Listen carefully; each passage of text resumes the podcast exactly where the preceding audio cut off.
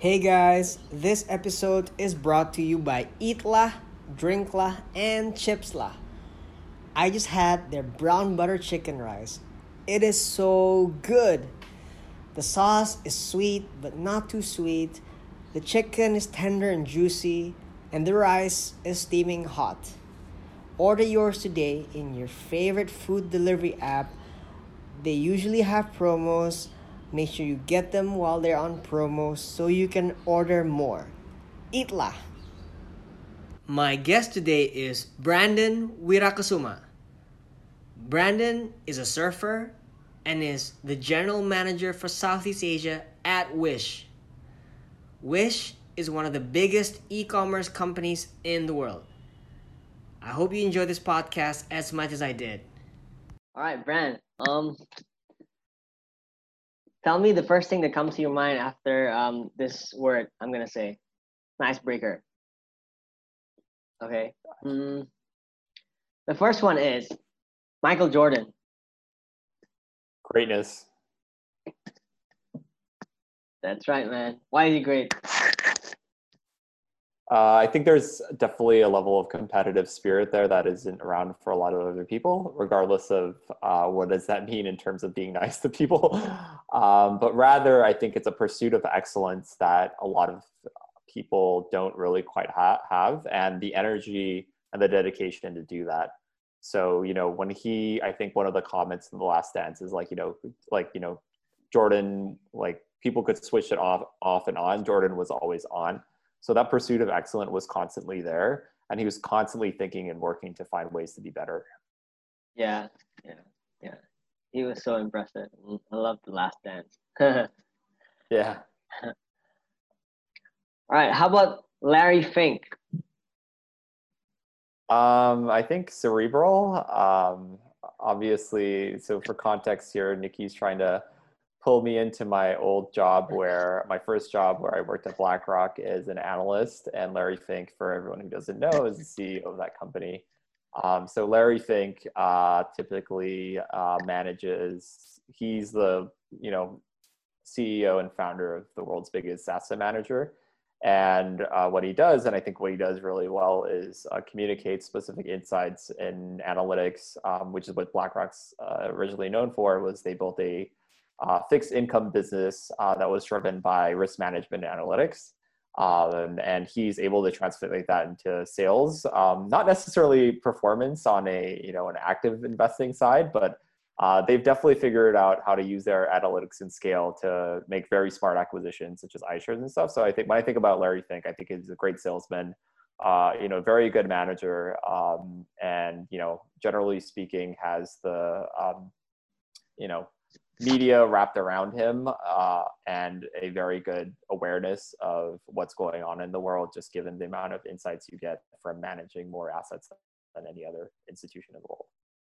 Yeah. Well i definitely like look up to him. Have you ever seen him in person so funny story is uh, when I was an analyst, I had to come in at 6:30 a lot in the morning. Yeah. So I think he was up the escalator and he was in his running shorts and he was very, um, you know, sweaty because he ran from his house in Park Ave to the office, on, which is also on Park Avenue, uh, um, Park Avenue Plaza. For those of you who've been in New York, um, so that was one time, and I think the other time is uh, we usually have a Friday team meeting, and we didn't know that he was in the room, so we opened it up. Then I think he was talking to Tim Geithner at the time, so that was a little awkward. But other than that, yeah, and maybe once or twice in the elevator. But I've never like personally said anything to him. He'd be like, he said like, "Hi, analyst, how's it going?" Whatever.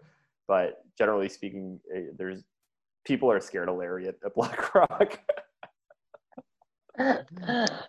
wow, you saw him in the same meeting room with Timothy Geithner, the New York Fed. Yeah, by accident. Wow, that's like. I, he wasn't at the Fed anymore. I think I think they were trying to get him to work at BlackRock at the time.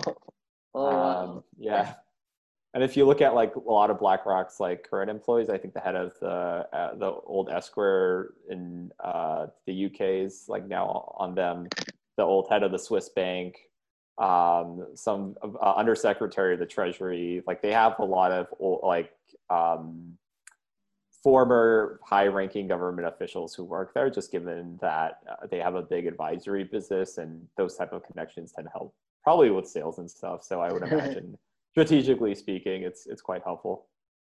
Yeah, I saw your dog just now. I think yeah, we're gonna have a second second. There's two. Uh, there's two other dogs right, that you can't see that are actually right next to me. So no, it's uh, there's a lot of dogs in this room. There's three. That's cool. All right, how about Drake, Drizzy? Drake started from the bottom. Now we're here. Oh yeah, I can see that. Right, I see you at the top right now. I'm not at the top. I don't have Drake 767. I'm not partying with Toronto Raptors and being obnoxious at basketball games. uh, does Drake uh, still do that? He does he does he mess with um, the players? I don't. I don't think he's in the NBA bubble list. I would hope he's not. Um, yeah, as you say, start from the bottom, and now we hit the top. Dope ass music. yeah, it's good. Um, there's a funny, I think a a funny like a troll tweet. I think it was by T Boone Pickens. He was like this private equity guy. Um, and I think Drake tweeted like, you know, this is so obnoxious because these are like these, you know, rich dudes, and it's like, oh yeah, the first million's the hardest. Then this like private equity guy replies like, yo, try the first billion. I'm like, oh. well, I think we know that uh, greatness and humility sometimes don't go hand in hand, but yeah, I guess I, I guess those are two interesting examples. T Boone Pickens, what a legend! All right, um, let's go to longer questions. I want to know what you think of Bali. What do you think of Bali, Grant? Uh, as as in, what do you mean by that? Like it's first, a place? Yeah, first impressions. I mean, like it has so much uh, meaning to you. Yeah, I mean, you know, my dad uh, is from here, so uh, you know, he's he taught like, and we used to go here. Like, so you know, for context, Nikki and I grew up together. We went to the same high school, starting from th- like school from third grade. Um, but you know, like a lot of people in Jakarta, like are, um, I like my parents were not from Jakarta. Like my dad's um, half Balinese, half Chinese, um, and uh, you know, he grew up here, so we'd used to go back here for vacation and stuff. Um, so then, you know, I think there's a lot of things related to like the food, the culture, um, that you know that that resonate with me. So just for context, he's asking this because I'm also have been in Bali for the past four months. Uh, like mm-hmm. I'm staying, like my family is uh, at my family's house right here. So um, you know, I think that's that's why he's asking this question. But uh, I think in terms of Bali, what it really means to me is it's uh, it's I think uh, it's an evolving place like the rest of the world, right? There's um, still a pretty strong sense of culture that goes on uh, within the local population here. So you see, um, you know, the um, uh, the the ceremonies and, and mm-hmm. whatnot, and they they still hold that really closely. But like the rest of the world, it's evolving as you have outside influences come in. So, for example, um, you know, there's a lot of foreigners coming in. So a lot of the values and stuff that people have here are kind of evolving around that uh, in good and sometimes bad ways. So economically, it probably presents more opportunities for people in the short term. Uh, unfortunately, in the longer terms, things such as you know the beach, the cleanliness, like the beach, the rice paddies that you usually see, are being plotted off and sold off for villas, for example, in certain areas. Um, so I don't think they've the there's they've really thought about that from a policy perspective and what the value of having green spaces and open spaces and clean spaces is uh, in the long term. I think you know I think in general, uh, uh Hong Kong, for example, um, has done it pretty well. Uh, you know, I think there's a balance there, right? Because one of the reason why Hong Kong has so much green is that they limit the n- number of uh, supply of land that people can build on, which really? obviously, yeah. So so Hong Kong's like ninety percent green, right? And I mean, it's great for the property, like the Li Ka-shings of the world, right? Because the property prices go up. Yeah, um, but yeah. that's probably the reason. The, there's also the, the, the counterbalance of inequality, right? Because property is so expensive, and if you know you go to if you go to a traditional Hong Kong, like you know an average middle class person in Hong Kong's apartment, or even someone with a little bit of money. They're like there's some pretty small apartments. Um, so there's a trade-off there, right? I think Bali there's enough room, especially with tourism. Uh, you know, there there should be certain areas that are developed, and there's certain certain areas and traditions that are preserved. and by doing that i mean sure you lose out on the easy money but there's you know land for example price elasticity of land becomes more inelastic so your, the property values that are available are, are, are more expensive you can use it through a system of taxation um, sorry about the dogs um, you can use a system of taxation where you can redistribute um, sales in terms of property sales to the local um, community to redevelop things in uh, an eco-friendly and sustainable way. So uh, I, yeah, there's a lot of feelings about Bali. There's some mixed feelings, personal feelings. It's uh, but you know I think like anywhere, it's uh, uh, you do have uh, especially in a lot of places in Asia where you know capitalism, Western values and whatnot come into play with um, traditions, and I think they're in nature and ultimately as all of us everywhere need to figure out is how do we manage and balance out these two uh, for the longer term. Yeah, yeah, yeah, for sure. I think we gotta like be aware of what eco- economic development is doing to like our society, and it's it's it's um the pressures of of of that kind of development can really like stop certain things. And I think um, um, one one should be um, like aware of that. And like what I like about Bali is is green, the, the nature and and for now. and like the waves. And, and I like you said, uh, let's hope that um that that stays like that for you know uh, as long as possible. Um, yeah, I love Bali as well. Okay, um, that was a nice tangent about Bali and its uh, effect, and I, I mean, and and its um, uh, where it's going. Uh, I want to know uh, if you're stuck in a desert island, uh, what would you bring? How many things? This one. Is it because like a lap like a laptop with an internet connection, like or a phone? Is that fine? Like is, or is there no internet? Be anything. Like, why would you bring what you want to bring? Um, I think like any kind of communication form would be probably be the most important. Uh, one is because if you're stuck in a lonely island and remote island, um, having access to ideas and resources in other people are, are probably extremely important towards your mental health. But if that isn't an option, um, I'd probably bring like a journal to at least you know be able to write down ideas, um, stay sane, uh, iterate on things that you know for survival um, that that's probably what I'd do.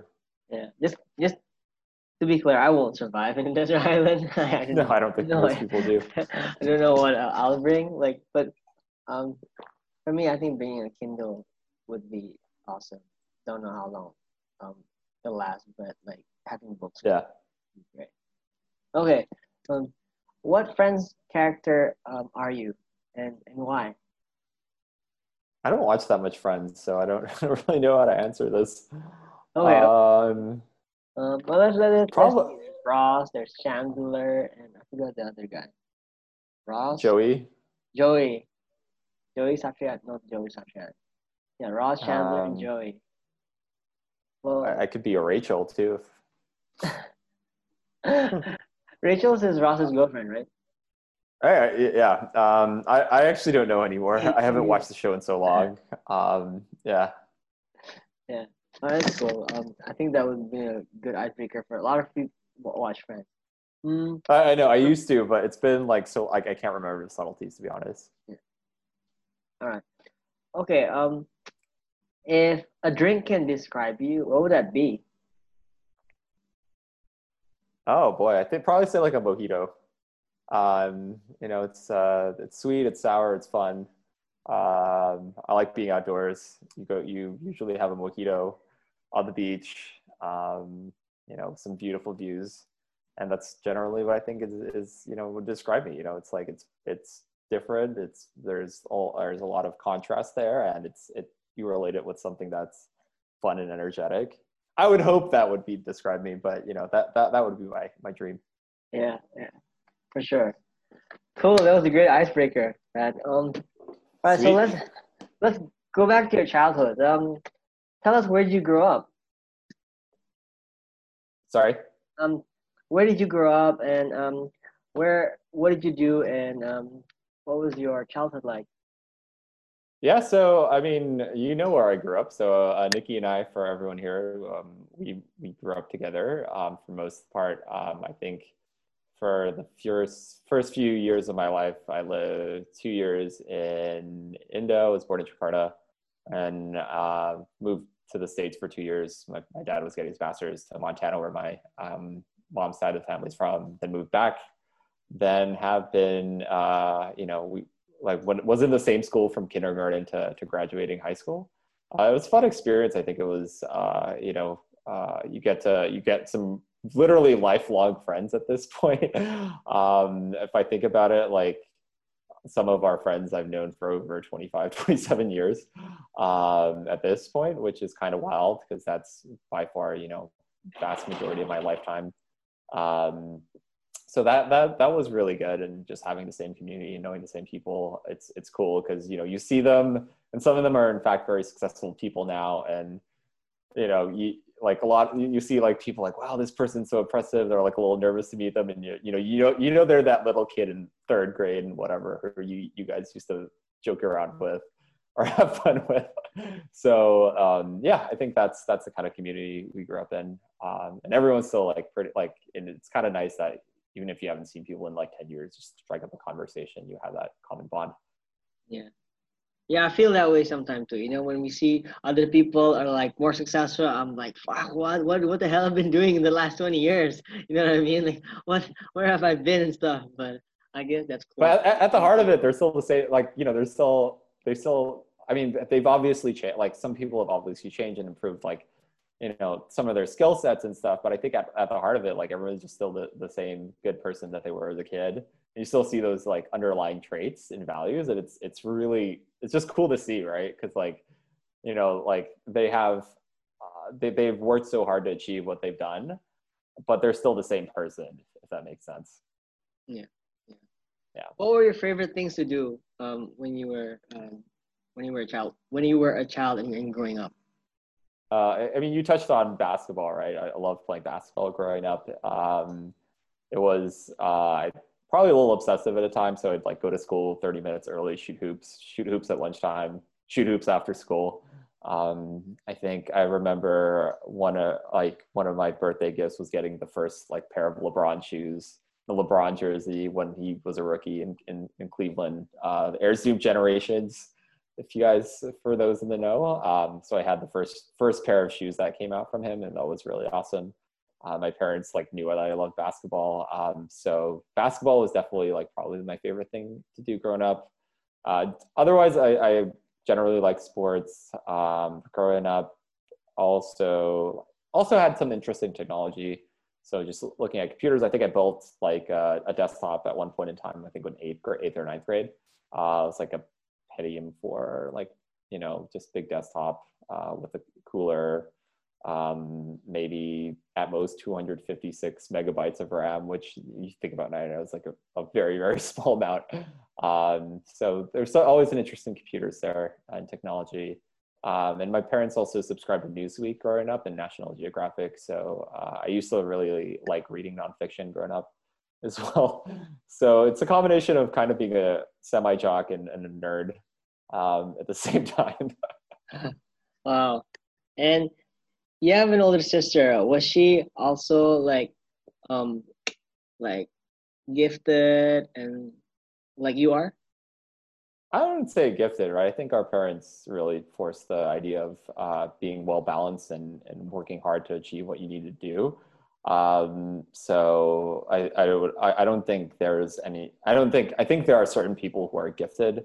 I think um, I don't think either of us would view ourselves as particularly gifted in anything. It's just that we uh, had we're very fortunate to have parents who um, invested the time to give us a broad world outlook and try a lot of opportunities to do things and i guess unlike a lot of parents who you know if you like you tried something you didn't enjoy, like it okay you don't need to do it anymore like our parents would force us to continue to stick with it so um, which is good um, because i think over time you you develop um, some kind of grit and mental toughness through doing that um, yeah so that's that's I think you know I my, yeah my sister and I had pretty similar experiences and stuff in that way.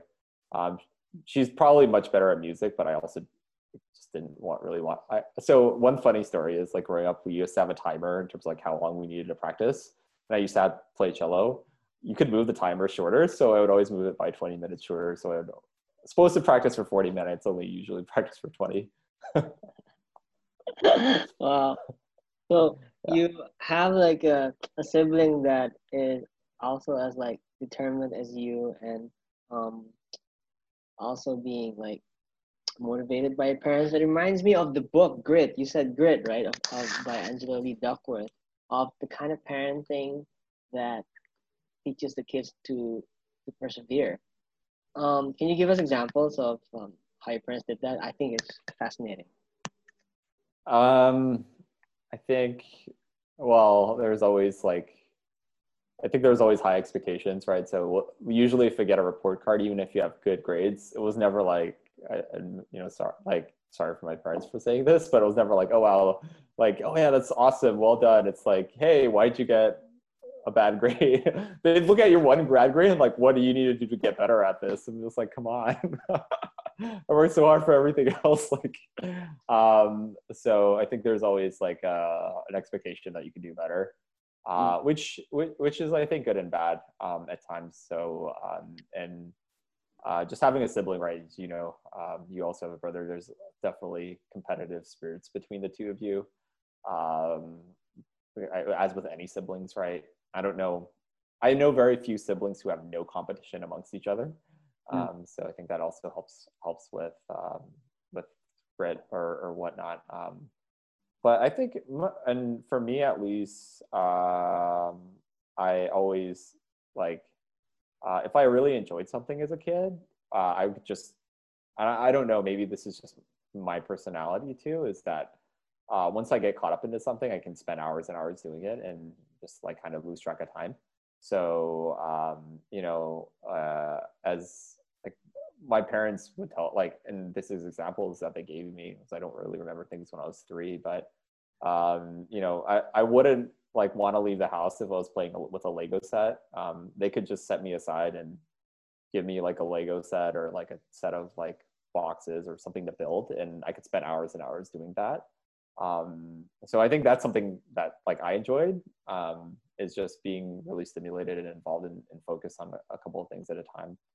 Uh, I don't know, like if that's innate. I don't know if that was trained, but it's just kind of something that's I've managed to keep up pretty well. Yeah, for sure. That's really cool, man. Um, and how you studied? I I I forgot what you studied in in Carnegie Mellon. What what what did you study? I studied economics. Economics. Yeah. Why economics, man?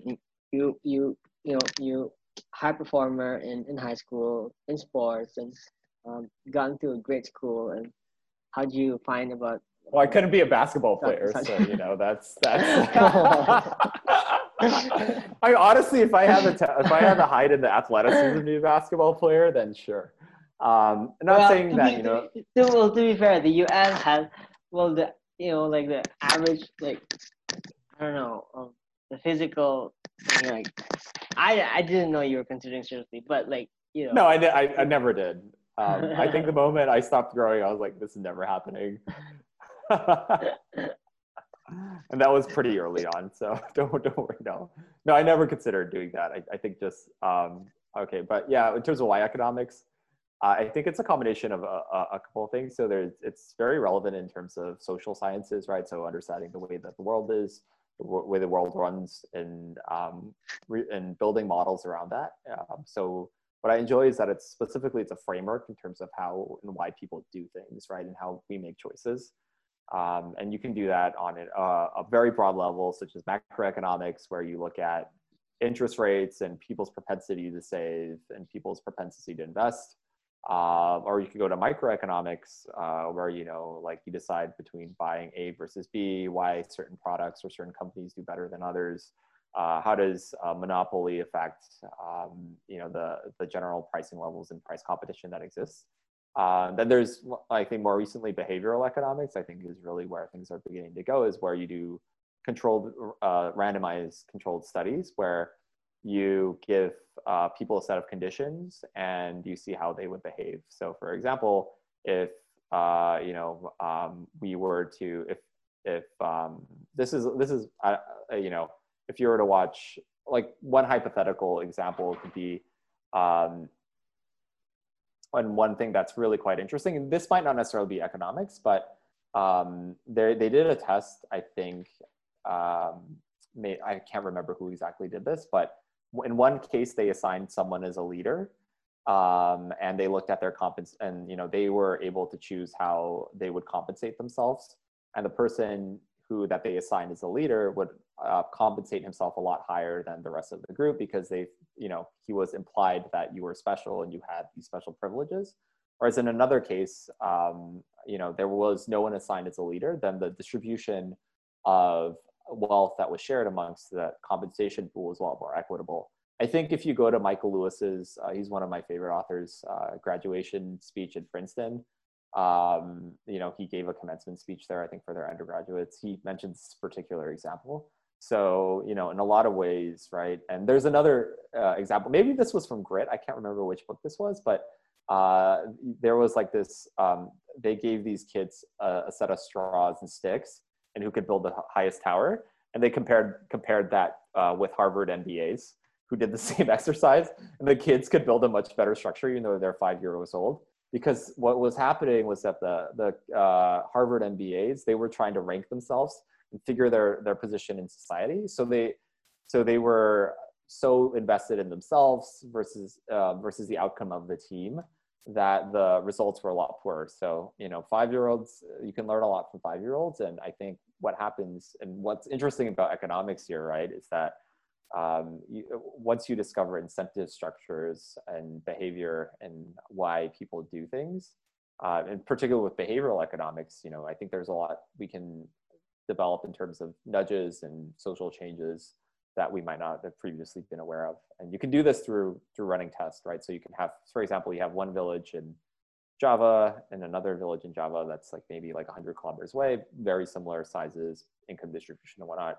You give one of them specific incentives, you give another one no incentives, and you see how they perform over time. Yeah. I like economics because one of my professors told me that it's a balance between um, resources in, in particular, what she said was you're trying to optimize resources to maximize output or something.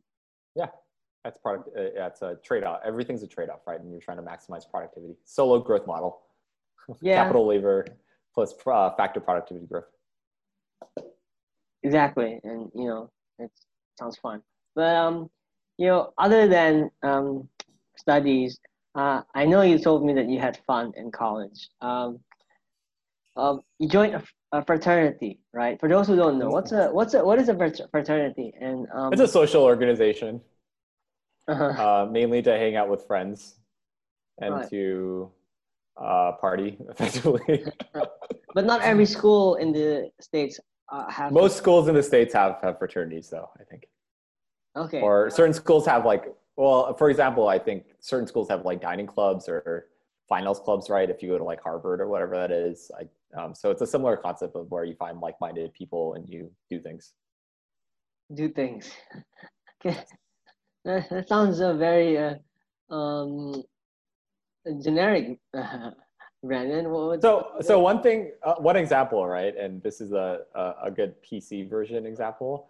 Uh, is um, uh, we had this thing called Spring Carnival where you would build these giant plywood structures, and you know they'd be like um, they'd be like fun shows, right? So one thing we did was we built a giant Titanic structure. There was a game inside, um, and it was just fun for like you know to to see and to build.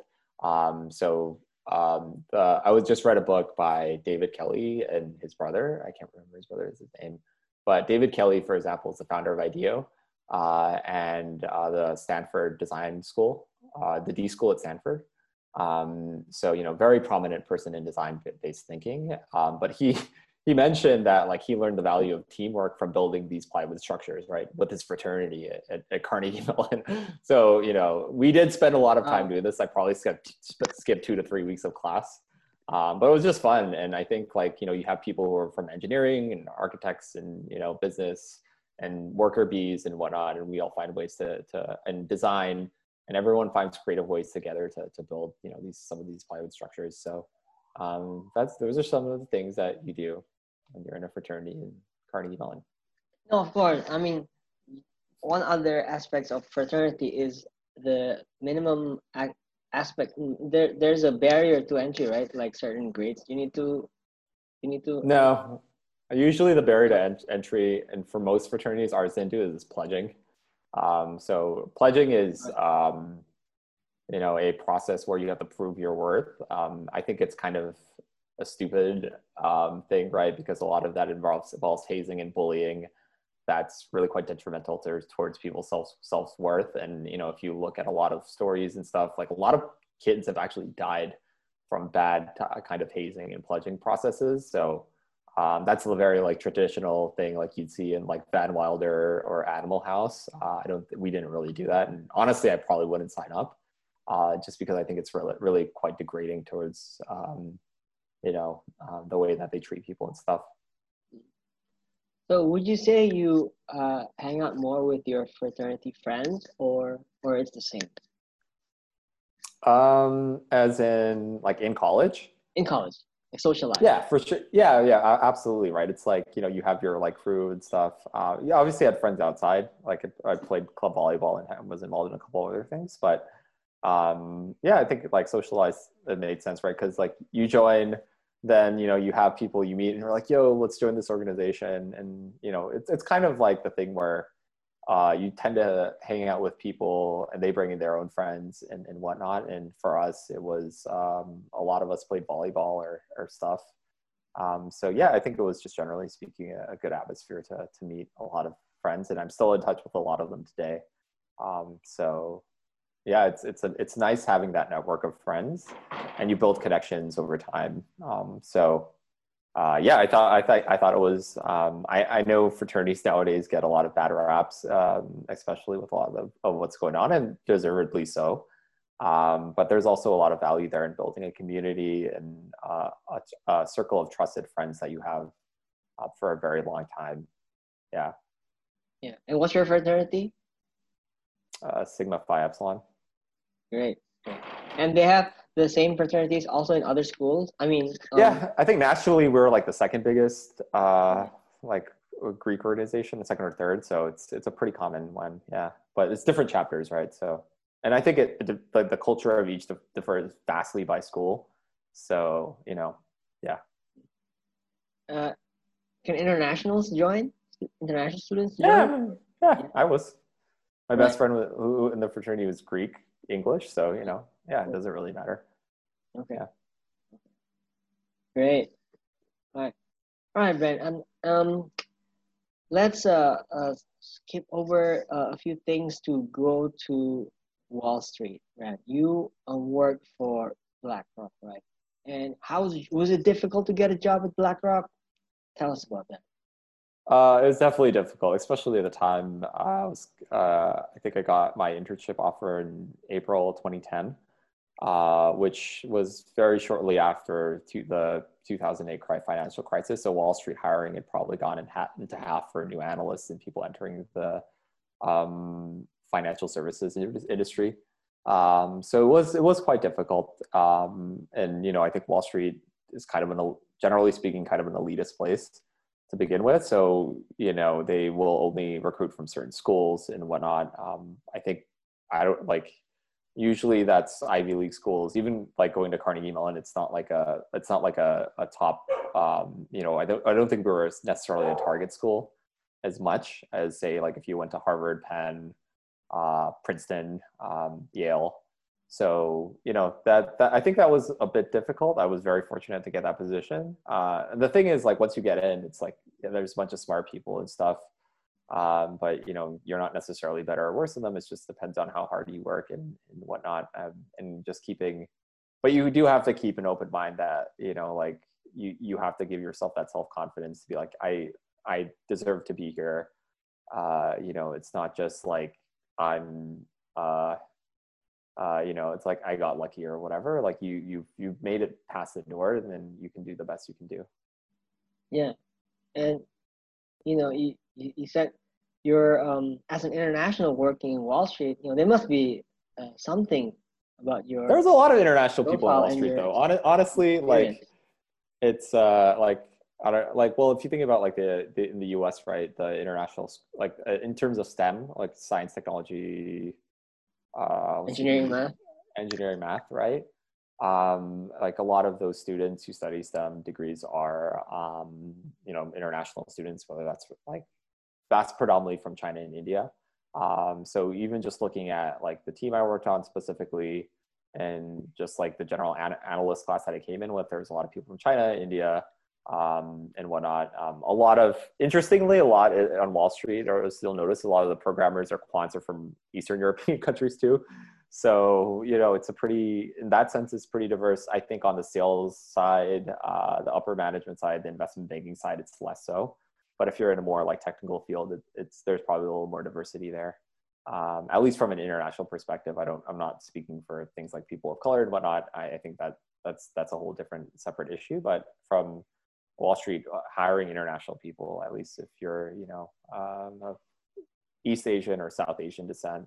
Not not so much Southeast Asian. There there weren't very many of us, but you know uh, if you're like Chinese or Indian, uh, usually or Korean or whatever, it's usually pretty quite common. Yeah. Well, you mentioned it was hard to get into finance, and but why did you look into finance? Uh, you know, I, th- I think even today it's like a really interesting field, right? Um, I think there's a lot, a lot of it's related to, to world events and specific um, knowledge domain that I think is really interesting, right? So um, whether that's specific public policies, whether that's the way that tax rates are affected, um, if you're, you know, a growth techno- growth technology company, what type of things are you offering the world? So like why like if you look at a company like Tesla, I remember Tesla IPO'd one for ideas, um, and I think that that aspect of Wall Street is very very interesting. Uh, also, a lot of Wall Street became very um, quanti- quantitative and systematic, say the late 80s and early 90s, and it continues to do today, right? So like they brought uh, about a lot of phys- like physics, scientific methods into um, you know the way that they they try to analyze markets and stocks. Um, so you know that you'll see that you worth you know I think that's the baseline in terms of like analytics and quantitative science on, on Wall Street. It's also uh, grown a lot. So there's a lot of data and a lot of interesting data to, to analyze.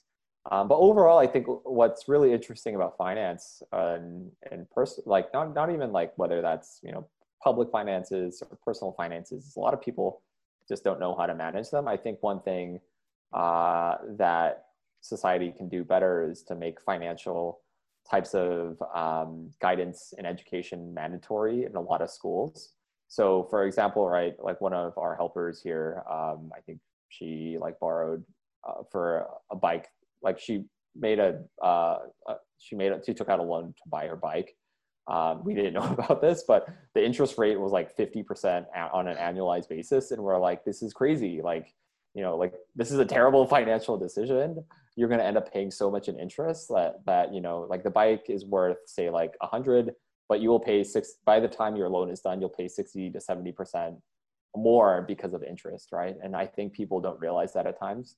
And, um, you know, governments and stuff need to not only drive awareness in terms of when people are borrowing, but people need to be aware of things like compounding interest, uh, inflation, savings um, that are you know extremely important because their well-being is so impacted by these things. Yeah, for sure. Hey, I kind of lost you there. Um, after um, you said the IPO of Tesla, up until you said the overall view of finance. Could you wrap up what what um? um Oh, I was just remember, saying that like I remember like I, I was yeah. asking why the why. Yeah, I think like uh, why is that like a lot of ideas, right? So for example, like 10 years ago, if you thought electric cars and electric car like electrification of vehicles was an interesting idea, then that would have been a tremendous investment, right? If you put, invested in Tesla, um, as an example. Um, so I think the what's interesting about Wall Street is the exchange of ideas, the exchange of um, thoughts, um, thinking about the future, um, and how we uh, frame policies and how policies affect um, you know people's finance like like finances, companies' finances, and personal finances, and then all like you know it's all it all it all drives together. Um, yeah, I remember um, one of the highlights of my my um, career was when I took a leave. Uh, I was in Bintan and the Facebook IPO was happening. Um, like it was such a big. Yeah, way to go, Morgan deal. Stanley. On that, yeah, that was that was a shamble. But um, it was like a company that was, you know, at the at the center of every teenager's lives and every college kid's lives because it was happening. I remember uh, when we were in high school senior year playing with Facebook for the first time was when we did our IB exams. It was yeah. like, that was so fun. But speaking of Facebook, you worked for Facebook, the tech giant. How did you go from BlackRock to Facebook? Um, I applied online and I started off as a contract. Oh, so I actually had applied, I think six months before as a data scientist and made it through a few rounds, but didn't didn't get an offer at the time. Um, but I'd always wanted to work there. I think like I, I think the technology industry, data science in particular, was very exciting for me. Um, so I started there, Facebook as a contractor, so it wasn't even a full time employee. I took a pretty massive pay cut at the time too, so it was like you know like is this the right idea? what am I doing? Um, and whatnot. Um, but I think overall, um, yeah, like and but I thought, you know, this is the way that the world is going. Uh, we're gonna, you know, tech companies are gonna and platforms are really gonna start um, taking over um, our our daily lives.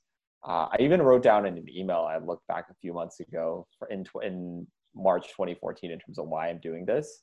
Um, and I think a couple of predictions were the world's going to be more and more mobile. Um, there's going to be more time spent on videos online um, as well as um, network effects. So once like Facebook acquired Instagram and WhatsApp, they're really going to have this tremendous network effect that they can use to help eventually monetize that that those businesses. Uh, they haven't monetized WhatsApp, but they're monetizing Instagram at a tremendous rate.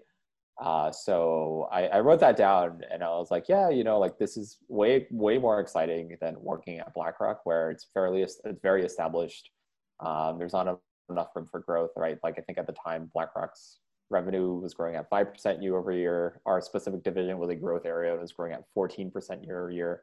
Whereas Facebook in Asia Pacific at the time was growing at 50, 60, 70% year over year. Um, so, you know, with that kind of like company growth, you get hiring, you get opportunities, you get new insights. Like it was, it was incredible. So I was like, yeah, you know, like I want to be on a rocket ship. I don't want to be at some stoic, very well paying and comfortable job. I want to be at a place where I can learn and, and accelerate my career. Yeah. So when you entered Facebook, how big was Facebook, and and right now, like, uh, where's it at? Yeah, I think when I entered overall globally, they did about eight billion dollars, seven and a half billion dollars in revenue. Uh, I compared that to BlackRock at the time, which did about twelve billion in revenue. Um, and um, and I think that when I joined the Singapore office in Facebook, there was about 140 people. Um, and that compares to Facebook now. It's almost 10x in terms of revenue versus six years ago. So Facebook's, I think, did 60, 65 billion in revenue last year. Um, and the Singapore office now is, I think, 1,500 or 2,000 people. So it's 10x uh, in six years. Um, I, I, haven't been there for three years, but that's that's my latest understanding of, of what it is like there. So that's growth, right? If you want to talk about it. yeah. Yeah, for sure. Well, I remember when you took me to the Facebook office in Singapore, it was like the best office I've ever been to. The views, the cafes, the tables, the chairs. I, I remember the standing up chairs. First time I see those things. And yeah. you were convincing me that, oh, this is super productive. This is helpful. Was that helpful, Brent? The standing, the standing desk? Standing desk? Yeah, I, I bought one at home. oh, really? Jakarta, now? Jakarta. Yeah. I have one. I have, I have one in Jakarta. It's in Jakarta, unfortunately. I wish I could ship it here. It's so nice. Um, it's a worthwhile investment. Okay. Yeah. Cool. That, that's awesome. Mm. All right, Ben. After Facebook, you moved to another division in Facebook, which was taking over the world. You know, Instagram. And Yeah, how did that go, man? How did that go? How did you find that job? And I, I hated that job. um, honestly, I thought it was like an interesting time to like switch over career wise in terms of like I wanted to learn new things, wanted to see what it's like in Silicon Valley and stuff. Then I got there and I absolutely hated it. Um, yeah. Um, so I think why I moved is I was uh, I thought you know just looking at the trends like Instagram was definitely the way to go. Um, especially because I think within a month, like two weeks of of going there, they launched Instagram Stories, and that thing based like everyone was so worried about Snapchat, then they launched this product Stories, and bam, every every single metric moved upwards.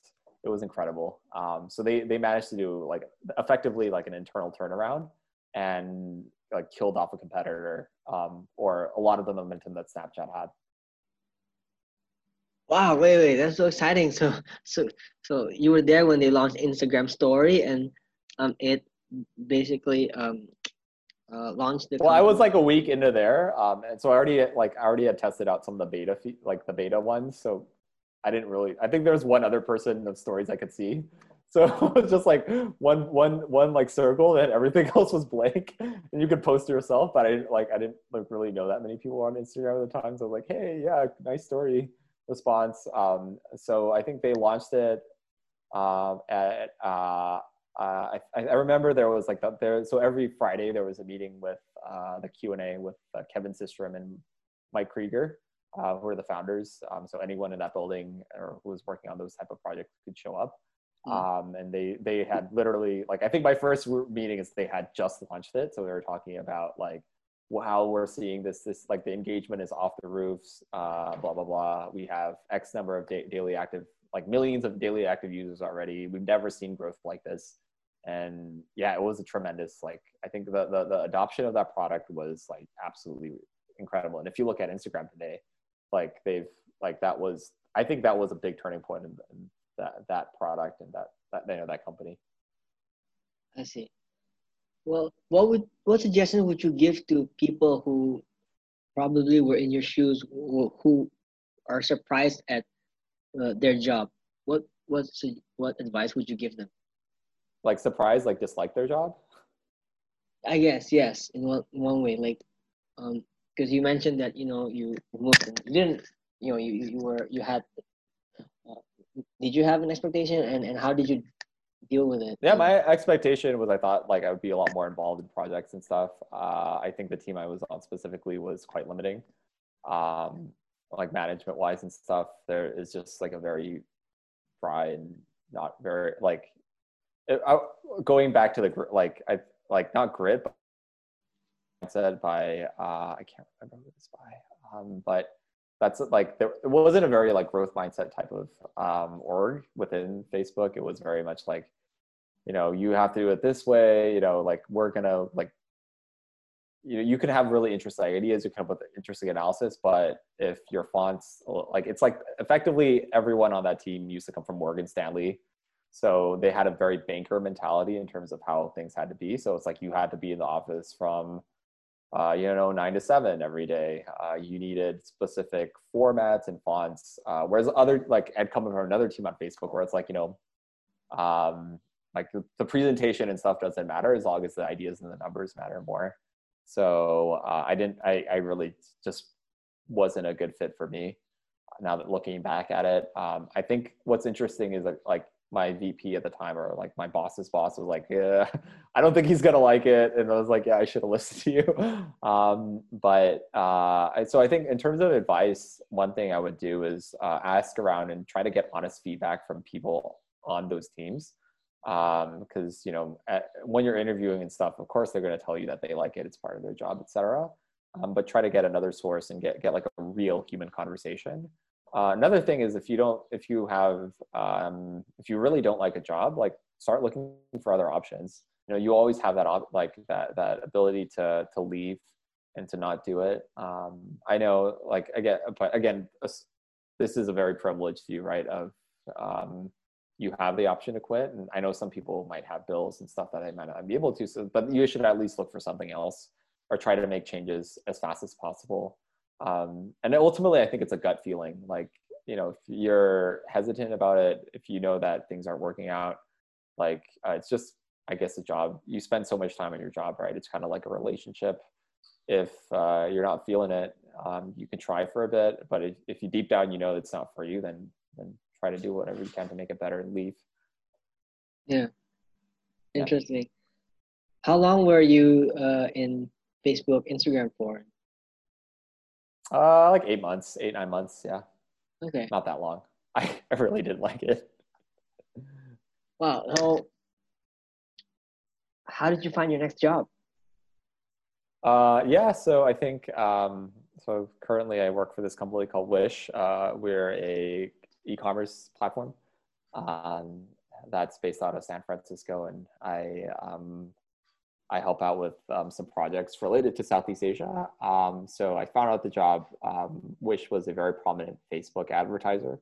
Um, there's certain Facebook groups you can find about Wish that have some interesting content on there. Um, but in general, I think you know, I, I, we saw like I I was looking at the advertiser and like you know they were spending massive massive amounts of money and like they were spending way more in excess of what they've ever raised. So I was like, you know, they they probably have a decent business model here. Um, and you know, I figured I, I did some simple math. I looked at all their Facebook spend over time, compared it to um, how much money they'd raised. I'm like, okay, they have a business model here, right? They've they've spent more on ads than they have than they raised at the time. So like there there is some money coming in. It looks like they're they're able to do it. Um, they're spending their the way that they invest in ads and the way that they do ads were unlike anything any company had ever attempted before on Facebook. so I was like, yeah, there's some, there's probably some things that, you know, like, I think they get it in terms of like uh, um, user acquisition, uh, retargeting, digital marketing. Um, so I was like extremely impressed by that. I know a lot of like a lot of people at the time were quite skeptical because they're like, oh yeah, the, like these guys are just like another hot VC like uh, company that just spends money to acquire without any kind of unit economics. But um, I, you know, upon realizing we're like joining, I was like, that's definitely not the case. Like we're very quite, very, very like rigorous about our um, acquisition process. Wow, what a discovery! I mean, I'm I'm overgeneralizing this, and and feel free to jump in. So you were uh, working in Facebook, Instagram, and you found out about well, no, I everyone if you work if you work on ads if you work on ads at Facebook or like anything related to like the ads ecosystem, like everyone knows what Wish is, um, just because of the um, size and scale of of the of our operations in terms of how we run ads. Um, so it was it's a well known known like I know Wish isn't necessarily like a household name in a lot of places, um, but I think within, if you're on the ad side of business uh, of the Facebook business, like if you hear about Context Logic, which is our like holding company, like you generally like it's it's pretty, you know, like it's pretty well known that we're a a um, you know a, a, a relatively sizable player in the in the Facebook ads industry. Cool. Wow. All right. So um um when did you when when did you enter Wish? When did you start at, at Wish? May 31st, 2017. 2017. Yeah. Um, a lot has happened in three in, in, in, in three years, and Wish has grown exponentially, raised money, right? But as as yourself professionally, you've also like been promoted and stuff. How can you tell us like your personal experience, um, your career at Wish? What has it been like? Um, yeah, it's been interesting. So I originally started off on like the data um, team as like a data scientist focused on our, our logistics side of the business. Um, so for for context here, um, you know, we um, at the, like we do we ship about two to three million orders a day globally.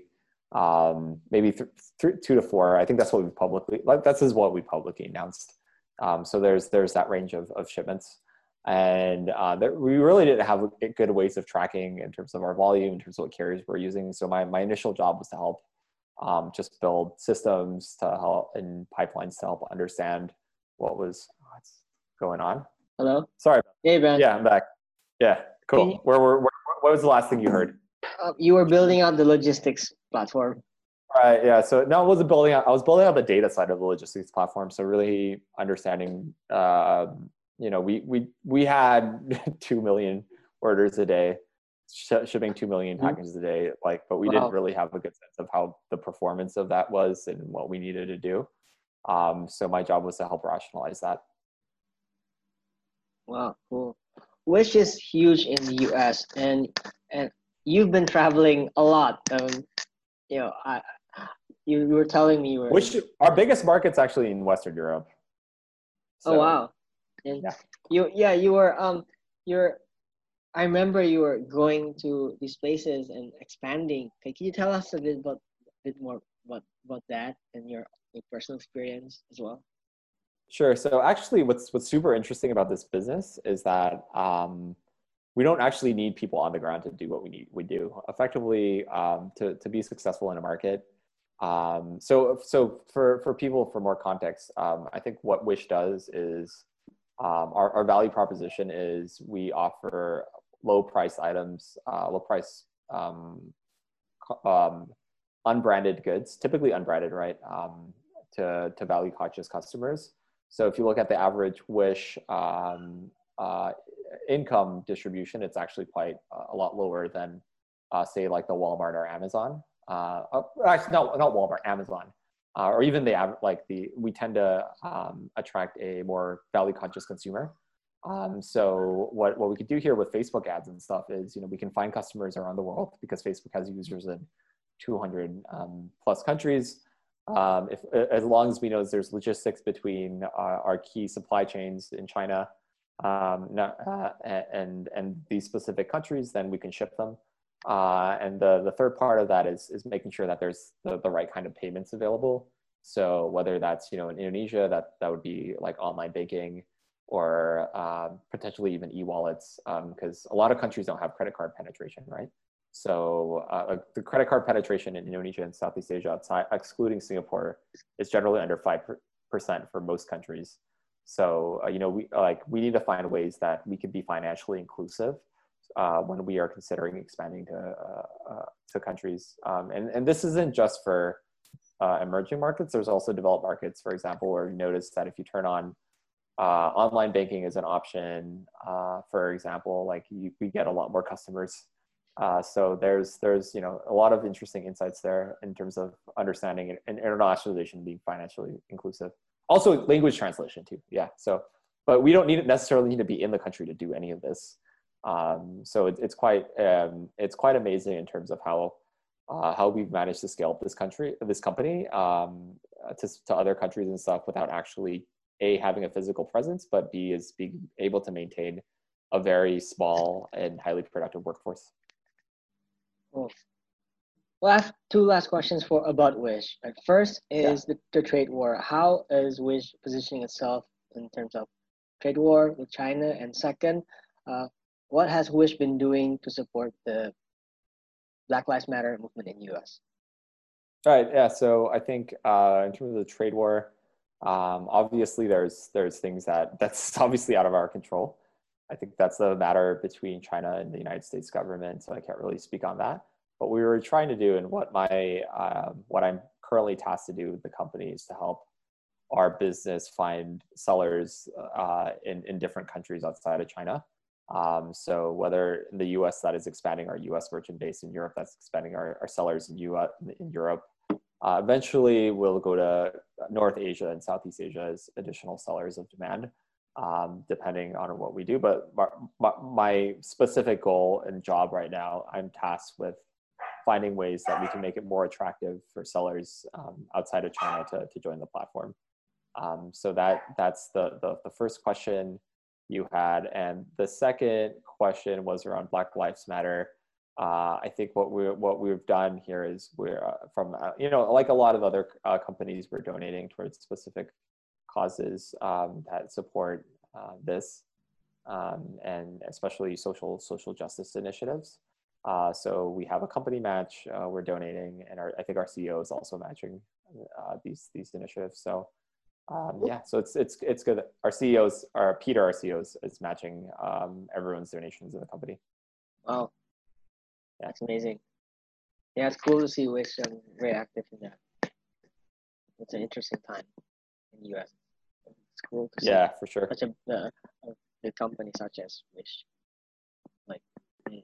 I mean, obviously, we're a bigger company. We we would do we would do more, but you know, we're we're still a you know a, a venture backed um, non-public company that has big aspirations, but you know, we can't go like we can't be like Apple or Michael Jordan. Like Michael Jordan gave like a hundred million dollars, right, or something like that. Uh, we don't. We clearly don't have that kind of um, margins and, and profitability to support that. But eventually, that that would be something that, that we would hope to be able to do. But you don't need to, right? Because the people in the company are donating themselves, like like you and and the sure. CEO, and then but it's like. But I mean, I don't think collectively we'll donate a hundred we're not going to donate Michael Jordan levels of money, right? Well, we, just, we, don't have that those kind of resources. Honest, like I, I, I, I love Michael Jordan, but you know, this is he, he has he been really active in like watching the Last Dance, you know, and, and it's, no, no, no, but but you know, did you know that you know recently he gave like a hundred million dollars? Right? Yeah, yeah, yeah, sure. Justice, yeah. So I mean, looking like like he's putting his buddy where his you know mind is right? I, I don't think like his views have obviously evolved like a lot of us and i don't think it's right to criticize or or judge people based off of that. And i mean that for anything right? Like i think i think right now with cancel culture and all this things that's going on where it's like if you say something that's against someone else's view and, and whatnot that you're shut up and and told to be quiet i think we can't we can't be that judgmental against people right? Unless they've committed a crime if they have an opinion and sure you don't agree with it, you shouldn't shut them up, right? You should try to engage with them in a productive way where you find common ground and have active discussions, not just be like, oh, I don't want to talk to you anymore or whatever. So I, I don't think, um, you know, I don't think we can judge, and and I and I don't think we can judge people exclusively based off of their past behaviors too, right? So uh, I think where you, what you do today, where your heart is today, and where you put your time and money is really shows. Yeah. Well, Brand, um, to close off, we share um, almost the same fashion passion for surfing, for, for, for the for the love of, of surfing. Um, when's the last time you surfed? Uh, two days ago.